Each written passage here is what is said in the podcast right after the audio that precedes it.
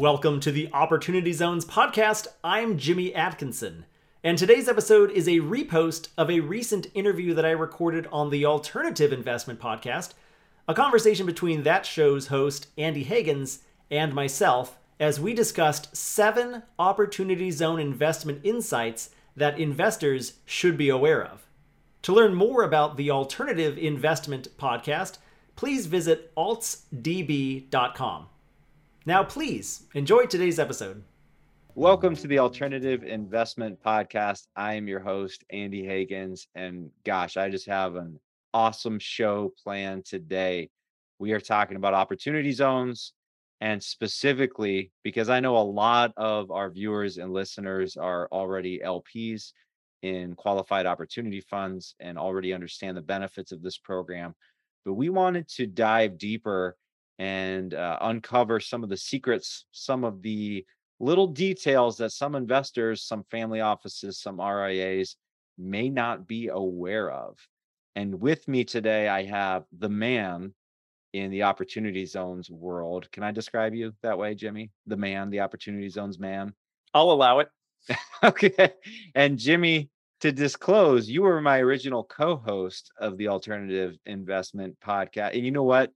You're always going to be an honorary co-host, but both of our shows have gotten so busy that you've left me running it solo over here for the most recent while. Yeah, you got your wings and took flight, and I realized you didn't really need me as much anymore. You were doing it just fine, Andy, and I think you're well equipped to take this AltsDB platform and your podcast to new heights without me. But I'll come back on the show and talk with you as often as you want. Well, I do need you because today I need you because we want to dive a little deeper into opportunity zones investments. And like I said, I know amongst our listeners, we have sponsors, we have LPs already investing in opportunity zones projects. But there are some aspects of this program that are either underappreciated or simply unknown, even among people who are familiar with the program and its benefits. So, you know what, I'm going to assume anyone listening right now, I'm going to assume you already know at least, you know, the bare basics of what the Opportunity Zones program is. And if you do not, go back and listen to the first 3 episodes of the Alternative Investment Podcast, because Jimmy and I talked a lot about the Opportunity Zones tax incentives. So that'll give you the basics. But, you know, the short story is, Jimmy, I have a quote from you. I'm putting this in the show notes that you've called the Opportunity Zones program, quote, the greatest tax incentive of all time. So I think it's worth diving into the nitty gritty and uncovering some of these little hidden gems in the program that investors may not know about. So let's start at the top. You have 7. Is it 7 secrets today? Yeah, 7 secrets. And I don't know how well kept a lot of these secrets are. If you've been listening to my Opportunity Zones podcast for a while, my guess is you know most, if not all of these, but I'm hoping I surprise everybody with at least 1 or 2 of these. And if you're new to the program, I think this will be really eye-opening for everybody. So let's start at the top. What's the first surprise? What's the first secret that a lot of folks aren't aware of? Yeah, so the first secret is this asset class or investment vehicle or investment program, tax policy program, whatever you want to call it, is way bigger than you might think. And it's actually way bigger than initial estimates would have indicated. Former Treasury Secretary Stephen Mnuchin, a Trump appointee, that administration not known for realistic expectations. A lot of the time they like to talk a big game. So they came out a big, beautiful program, big, beautiful. Exactly. And they came out talking about opportunity zones as the next big thing. Secretary Mnuchin, shortly after the provision was enacted, estimated that it would become a $100 billion program. And if you look at the recent Novogradac data, they are reporting right now that as of through the end of June of 2022, so through the end of Q2, of this year, the funds, just the funds that they track, have raised $30 billion in equity already under opportunity zones. But they admit that, and this kind of gets buried a lot of the time underneath all the big headlines, is that they're only able to track a small subset of the total qualified opportunity zone fund universe. And as such, they estimate that we are likely 3 to 4 times larger than that number. And I'm on the record as saying, I think we have already surpassed the $100 billion equity raise mark. And if you consider debt financing and other sources of capital that may come into the capital stack on some of these projects, like what, 300 billion, maybe more? I say, I don't think it would be a stretch to say that it's possible that we already have $500 billion of opportunity zone projects in the pipeline right now. And there's still, what are we at right now? We're mid 2022. There's still 5 more years of capital raising for this program. So I think this is going to be much, much bigger. It already is much, much bigger than most people would have suspected. And just to put it in the context of other alts, Andy, you and I have referred to Stanger reports on our podcast here at AltsDB a few times in the past. I would say it's roughly on par with non-traded REITs and BDCs, maybe a little bit shy of that this year for 2022. And it seems like it's much bigger than DST capital raising for this year, which is in the single digit billions of dollars of capital raise, whereas opportunity zones have likely raised already. Novogradac reports $6 billion raised through Q2.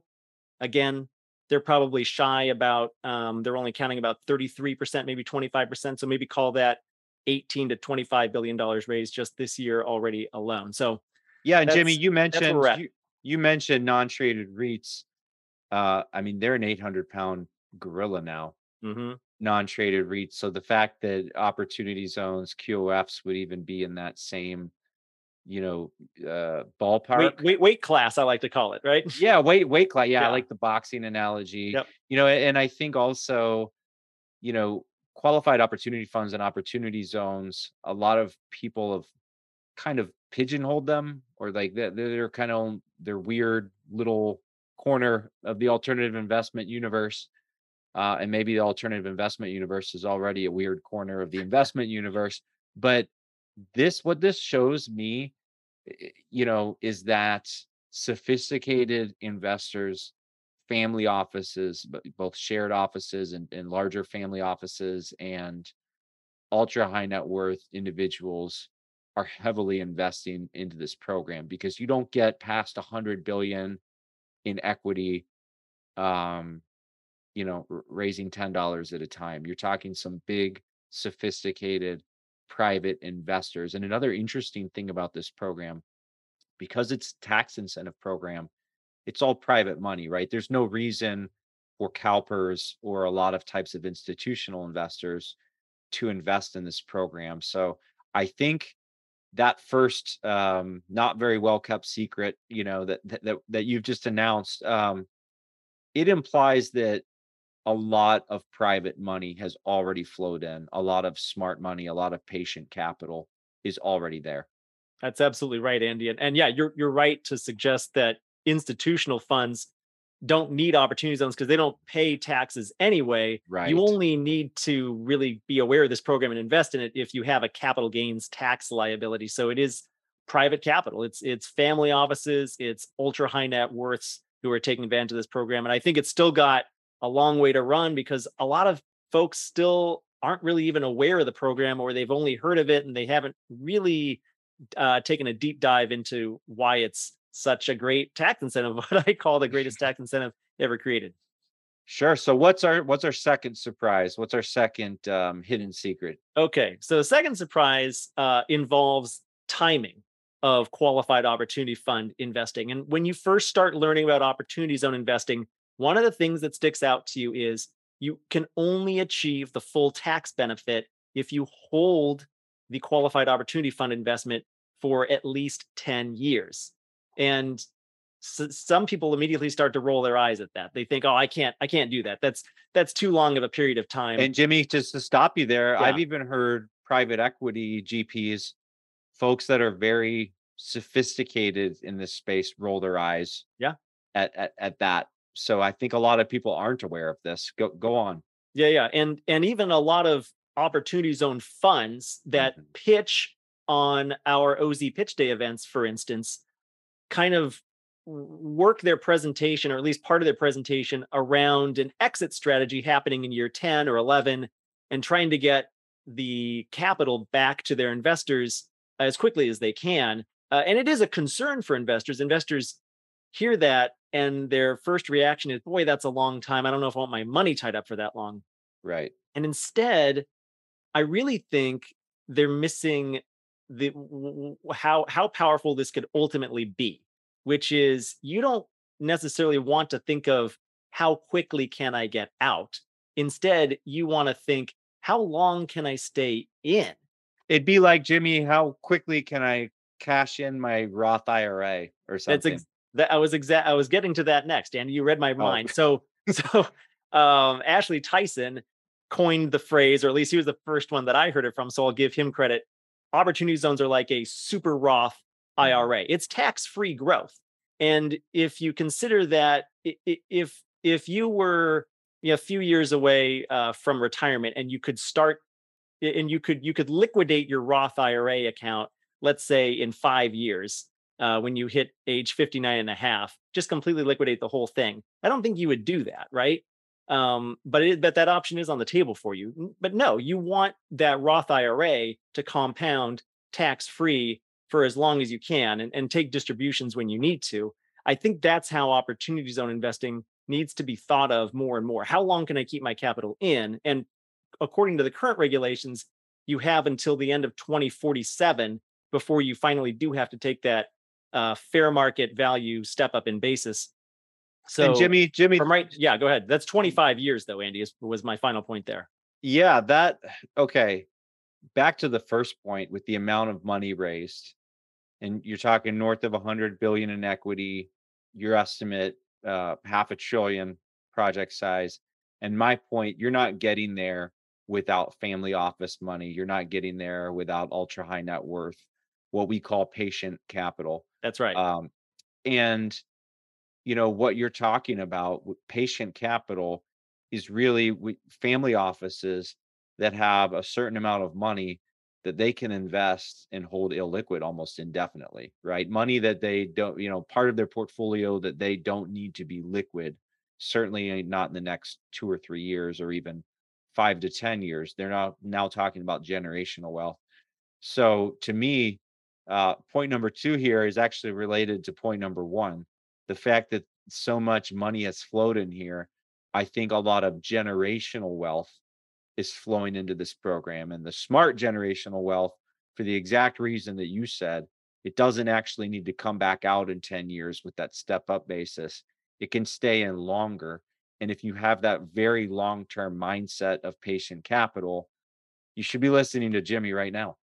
And yeah, and that's a good point to point out, Andy, is it does require patient capital. I would say if you're mass affluent or high net worth and you might need the money, if you're uncomfortable tying up your money for 10 years, opportunity zone investing might not be the right structure for you, right? If it's going to eat into a significant part of your net worth, you want to make sure that, and also I'll just caveat this, I'm not a financial advisor, so please do consult with your professionals before making any investment decisions, because it's not a decision to be taken lightly.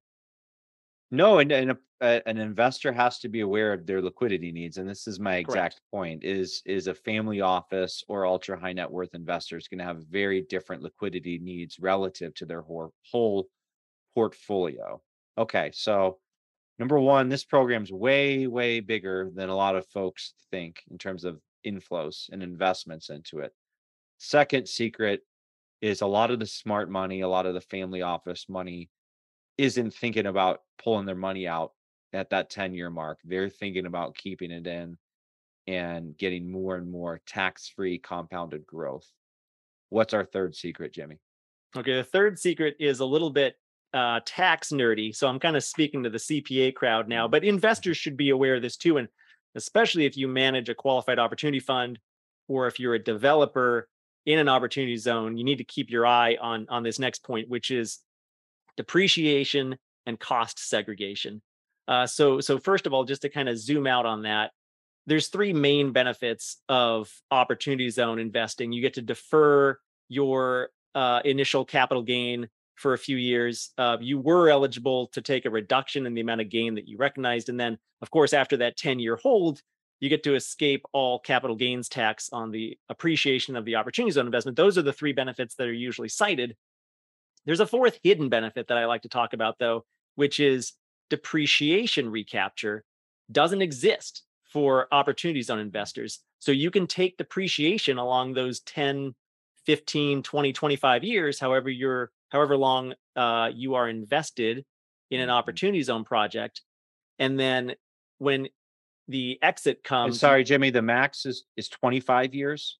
Is that when it, or is it 50 years? It's 25 years from right now, roughly. You have to I think you have to dispose of the asset or somehow step up the basis to fair market value at or before December 31, 2047. That's according to the current regulations. That could change. Got it. Okay. So that's about 25 years from now. 25 years from now. Okay. So sorry, go on. So depreciation recapture would be normal. Whatever the length I held the asset, whether I held it for 5 years, 10 years, 25 years, that gets recaptured on the back end when I sell the asset. Correct. So you owe a big tax bill essentially because of that recapture. So in this case, I'm not paying the capital gains tax on the gain that happens within the opportunity zone investment. That's right. But I'm still able to take the depreciation all along the way, which is it's a near term tax benefit. And it never gets recaptured at the end, which is a huge benefit that doesn't get talked about nearly often enough. And, you hear about those three main ones, but if you have an investment in an asset that is highly depreciable, like a real estate building, a multifamily property, for instance, and you're depreciating it for 10 plus years, you get to escape that big recapture tax bill that you would normally pay in a non-OZ investment. So got it. So that's only half of it, by the way. That's just my setup.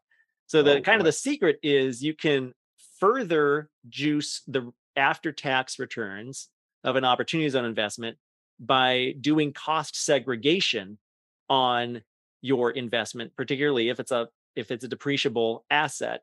And what cost segregation is, and I only recently learned a lot more about this when I did my podcast interview with Valerie Grandusky and Jeremy Sambles at Plant Moran just a few days ago. That was like getting an MBA in accounting right there. Doing that interview, right? It was a crash course. Yeah. It was a 30 or 45 minute crash course getting my MBA in accounting, or at least in cost segregation. Sure. Essentially, I won't go into the specifics, but essentially it allows you to achieve accelerated depreciation of your real estate assets. So normally, you would depreciate a real estate asset, a building, over a 39-year time period. There's some instances where you would do it over 27 and a half years. And essentially, when you do a cost segregation study, you get to appreciate or accelerate a lot of the different assets within that building, say the carpet or the copper piping, et cetera, for a couple of examples there.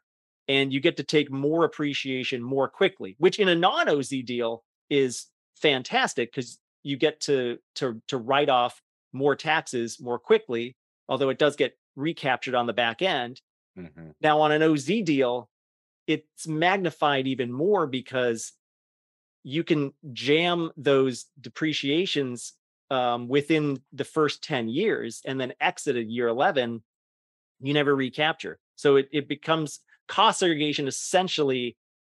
Gets an injection of steroids, I would say. It's cost segregation on steroids when you do it in an opportunity zone deal. So Jimmy, I know you interact with a lot of opportunity zone sponsors. Mm-hmm. Do you get the sense that most or all of them are doing this, or is it universally known and applied, or are there still some sponsors who are figuring this out? No. I think for sophisticated real estate sponsors, cost segregation, they've been doing for a long time. And I would expect that any type of sponsor with any sort of sophistication is doing cost segregation.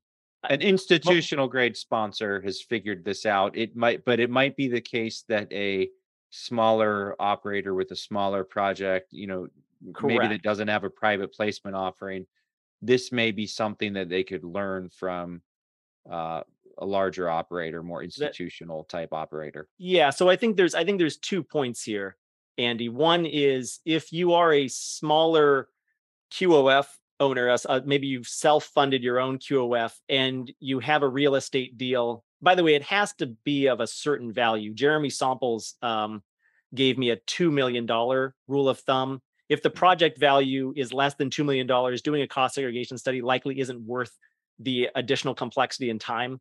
Sure. But if you're investing in something that's at least $2 million or north of $2 million, it's worthwhile to have that conversation with your CPA and look into cost segregation, because it could really benefit your returns. And then the second point is, just to drive home for potential limited partner LP investors who just write a check to a qualified opportunity fund, you should ask, are you guys doing cost segregation? And most likely they are, or they'll have a good reason why they are not. And just be aware of the fact that it's going to help kind of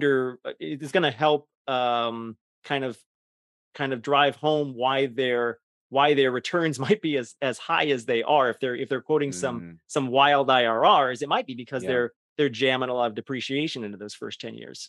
Got it. So it's that, you know, when you're looking at an opportunity zone deal or any kind of tax advantage deal, the IRR, you know, you generally want to look at it.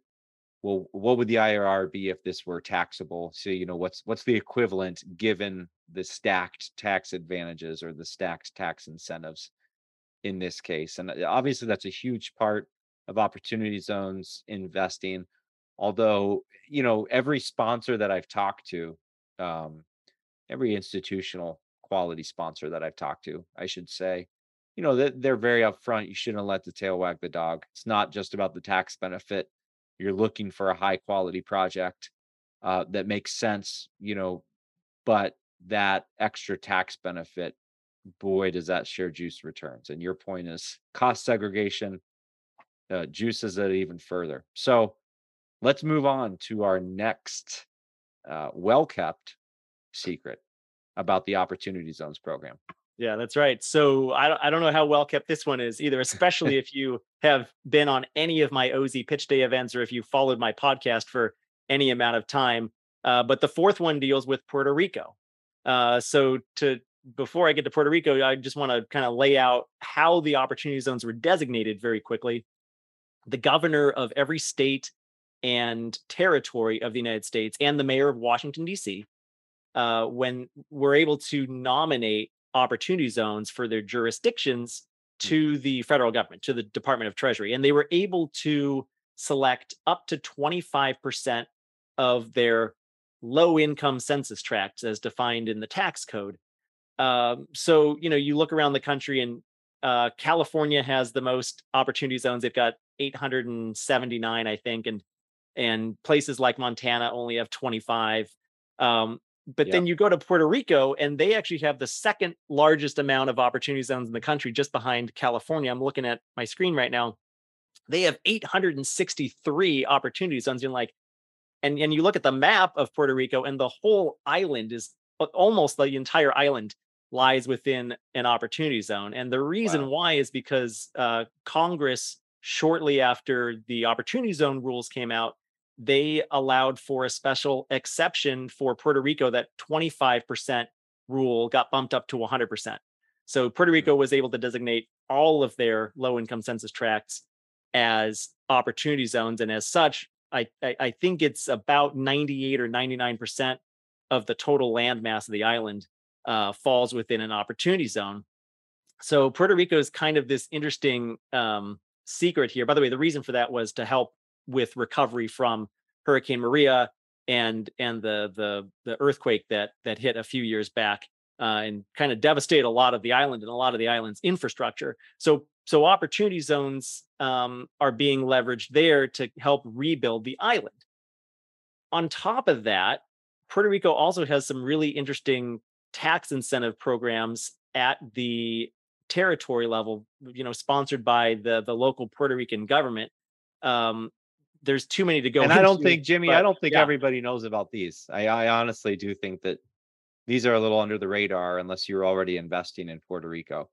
Yeah, no, I think that's right, Andy. But there are, and forgive me, I don't know all of the Puerto Rico tax code off the top of my head, but I know that there are tax incentives for relocating to Puerto Rico.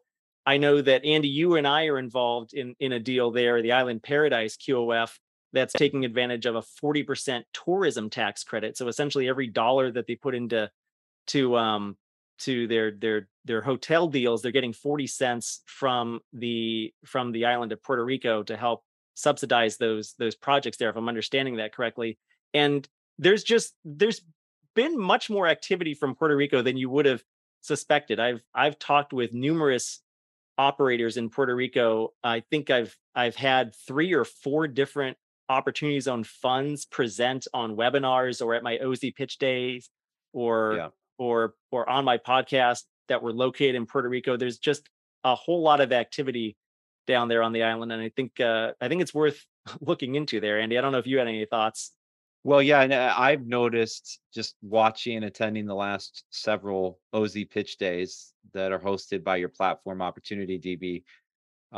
Usually there's one or more Puerto Rico focused funds.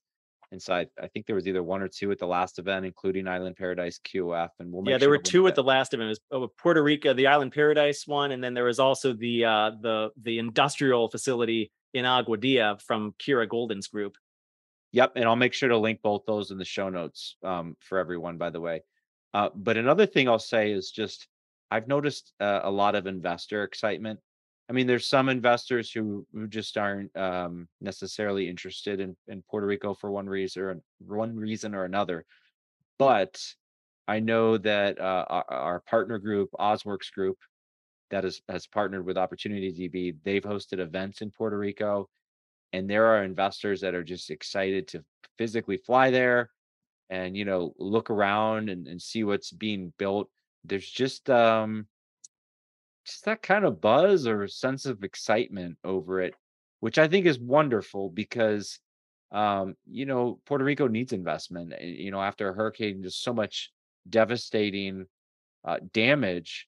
And so to have so much investment flowing into Puerto Rico, I just think is awesome. But it's really when I talk to people, I talk to investors, it's not every investor, not every Opportunity Zone investor, but there are some of them and they're like, that's where I want to be. That's where I want to invest. And I think some of those extra tax incentives that you're talking about, when you do the math, I mean, it compounds, right? The incentives, the stack. IRRs are through the roof on some of these projects in Puerto Rico because they're taking into account a lot of these additional add-ons that kind of multiply or magnify the Opportunity Zone incentive. Now, the reason for that is it's a little bit of an opportunistic play. There's certainly some challenges in Puerto Rico, but there's a lot of great opportunity there as well.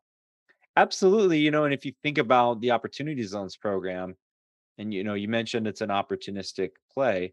Mm-hmm. Well, you know, the Opportunity Zones program isn't the best place for the safe, you know, 5.5%, 6% or 6.5% return type investment. You know, quite frankly, you want to weight that type of investment towards the capital gain because the massive tax benefit applies to that capital gain. So, I mean, it makes sense to me that there are folks looking at that and saying, wow, you know, if you invest here into an asset or a portfolio of assets, if they get stabilized, if they're throwing off cash flow, and we see a big capital gain in 10 years or longer, once you factor in these stacked tax incentives, the math, like you said, those IRRs can look kind of crazy, but some of these deals are penciling and they're happening. Yep, yeah, for sure. I'm excited to see what the future will bring for that island. But I think Opportunity Zones are going a long way toward helping rebuild that island and their assets there and their infrastructure. Yeah, and Jimmy, so we have, let's see, what have we covered so far? Number one. Let's see. Well, we've got it's way bigger than most people would suspect. Yep. 10 years is the wrong way of looking at it. You want to hold it for as long as you can. 3 was depreciation and cost segregation. 4 was Puerto Rico. And 4, 5, and 6. Yeah. To me, these are all just sort of interesting little sectors that some folks don't necessarily know are even like part of the Opportunity Zones program or that, you know, so What's the next one? We've covered Puerto Rico. I think this one is actually legitimately going to surprise some people. Right. So four, Puerto Rico was a location that you don't really think about oftentimes. Mm-hmm.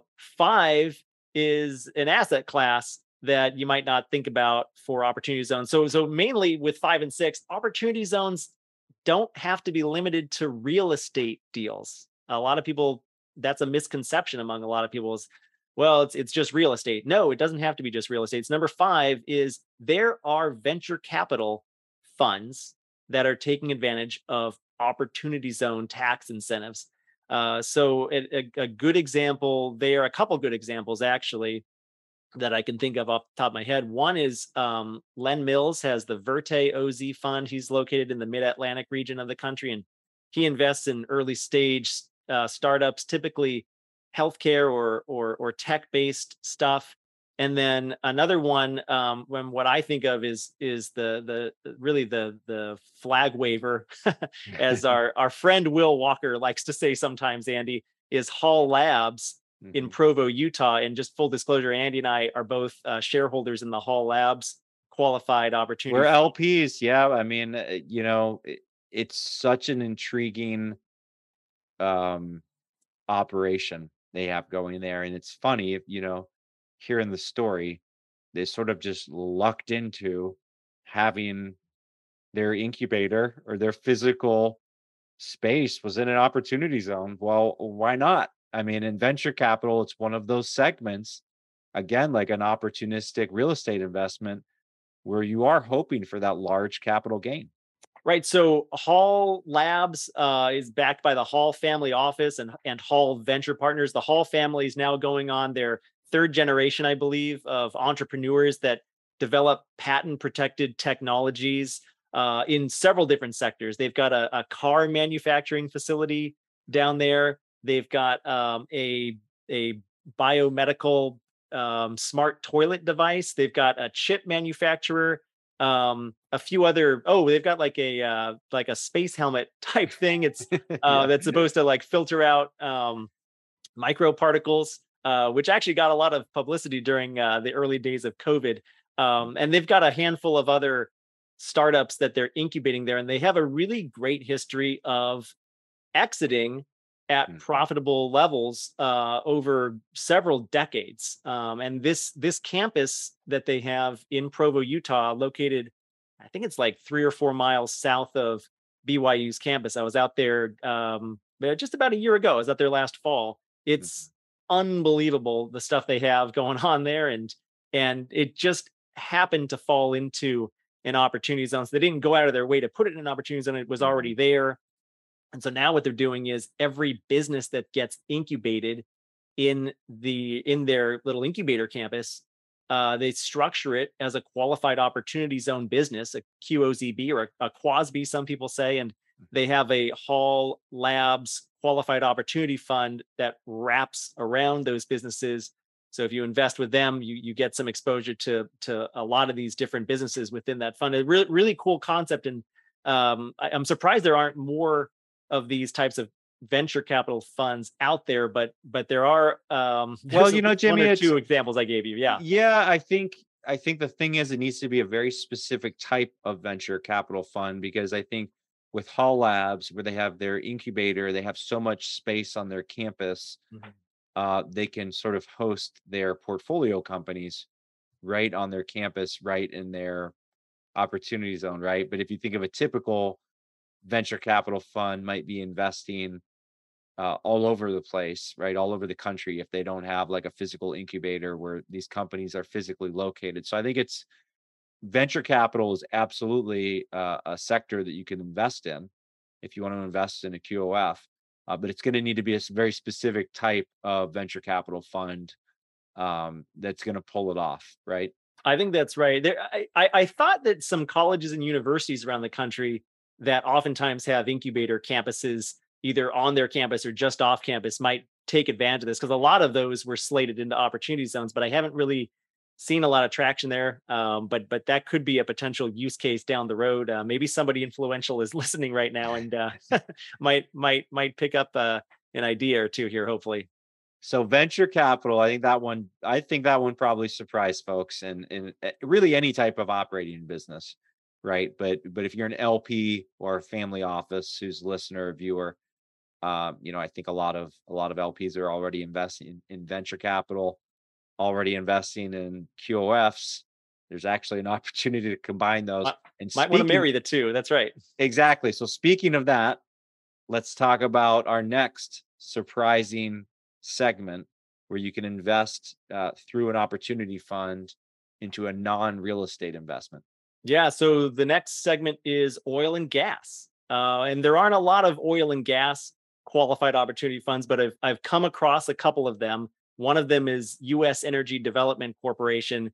They actually figured out a few years ago that some of the oil wells that they were drilling in the Permian Basin just happened to fall into opportunity zones. Mm. So what they did was they decided, hey, if we've got any land that we're about to drill into, why don't we just put those plots into a qualified opportunity fund structure, and then we meet substantial improvement or new construction simply by putting the oil rig or oil derrick on there. And then the brilliant thing about the oil and gas play, Andy, is unlike real estate development, which has to be new construction or substantial improvement, and oftentimes takes years before the property, the asset is stabilized and start to cash flow, the oil and gas, at least the folks I talked to at USEDC told me that it can start cash flowing from day one. How fast can we drill the well, right? Pretty much, yeah. So Jimmy, go get the drill. Let's do it, That's a really interesting play there. I wish I knew more about oil and gas, and I know you've had some oil and gas folks on your podcast. Maybe you can. And I think we have USEDC scheduled, at the alternative. Yeah, you do. So you should ask him a little bit more about what he's doing. We'll definitely be talking about opportunity zone investing. But, I think oil and gas, again, it's one of those cases, a lot of high net worth, a lot of family office are already investing in that. There are just massive tax benefits.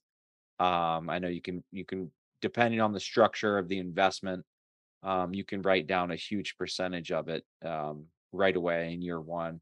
So I don't know within the oil and gas segment how those tax incentives may interact or stack or not stack together.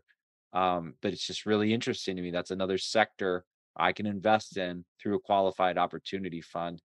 And back to your first point of just the amount of money that has been invested. And I know through the OpportunityDB network, you've interacted with RIAs and family offices and just ultra high net worth individuals, some of which will have exited a business. They might be sitting on $100 million capital gain, for instance. And if you have that kind of capital gain, what is that, nine figure capital gain, you're definitely going to want to look at deploying at least some of that, maybe most of it, into opportunity zone investments. And so the intriguing thing, what we've talked about today a little bit, you can get a lot of diversification within real estate, right? Because you can invest in industrial, you can invest in multifamily, you can invest in Puerto Rico, there's all kinds of sectors within real estate, but then you can even invest in venture capital and oil and gas all through that QOF structure. And I think for ultra high net worth and family offices, that's just a really intriguing value proposition. It absolutely is, Andy. And that person with that $100 million gain, good for that guy, first of all. And second of all, yeah, you're absolutely right. I mean, that's a lot of money to play with, and you can really put together a nice diversified portfolio of QOF investments. And then I don't know what the principal was or the cost basis was of that $100 million gain, but I'm going to call it zero. Let's just software startup where I just, well, then there's nothing left over. You might want to save some of that away for, why didn't I learn to code, Jimmy? I should have learned how to, God bless me. I tried to learn how to code when I was in school. This is just way too hard. So. I've seen you code. You're not that great at it. So, okay. We've covered six secrets. I think you've probably surprised most people with at least one of these, and the last one is kind of a bonus one, right? So yeah, what's number seven? What's the seventh opportunity zone secret that every high net worth investor or RIA or family office should know? Well, a lot of people know that Opportunity Zones is a perishable tax incentive. And in fact, some of the benefits have already expired. And wrongly, some people thought that Opportunity Zones were already gone. They already expired completely. No, that's not the case. So currently, you have through the end of 2026 to trigger a gain that would then be eligible for investment into a qualified opportunity fund. And depending on how you trigger the gain, you may have until early September of 2027 to ultimately put that money into a qualified opportunity fund and be eligible for all of the tax benefits of opportunity zone investing. But there's new legislation that was introduced earlier this year. It has not been passed yet, but it is bipartisanly supported, and it was introduced into both the House and the Senate. So it's got a lot of weight behind it. It's likely going to get passed before the end of this year or early next year, before this session of Congress is out, possibly in a lame duck session. And the legislation is going to do quite a few things. But one of the things it's going to do that I'll focus on is it's going to extend opportunity zones for an additional 2 years. So it would move that 2026 end date to the end of 2028. A stay of execution. It wouldn't be made permanent. A stay of execution for 2 years. And the way a lot of these new tax policy programs work is they're given a limited time period initially. And then if there's traction, they can oftentimes get some legislation around them and get passed in a tax extenders bill on the regular every year. I mean, and honestly, Jimmy, with budgeting and all sorts of other parts of our tax code, there's all this continuing resolution.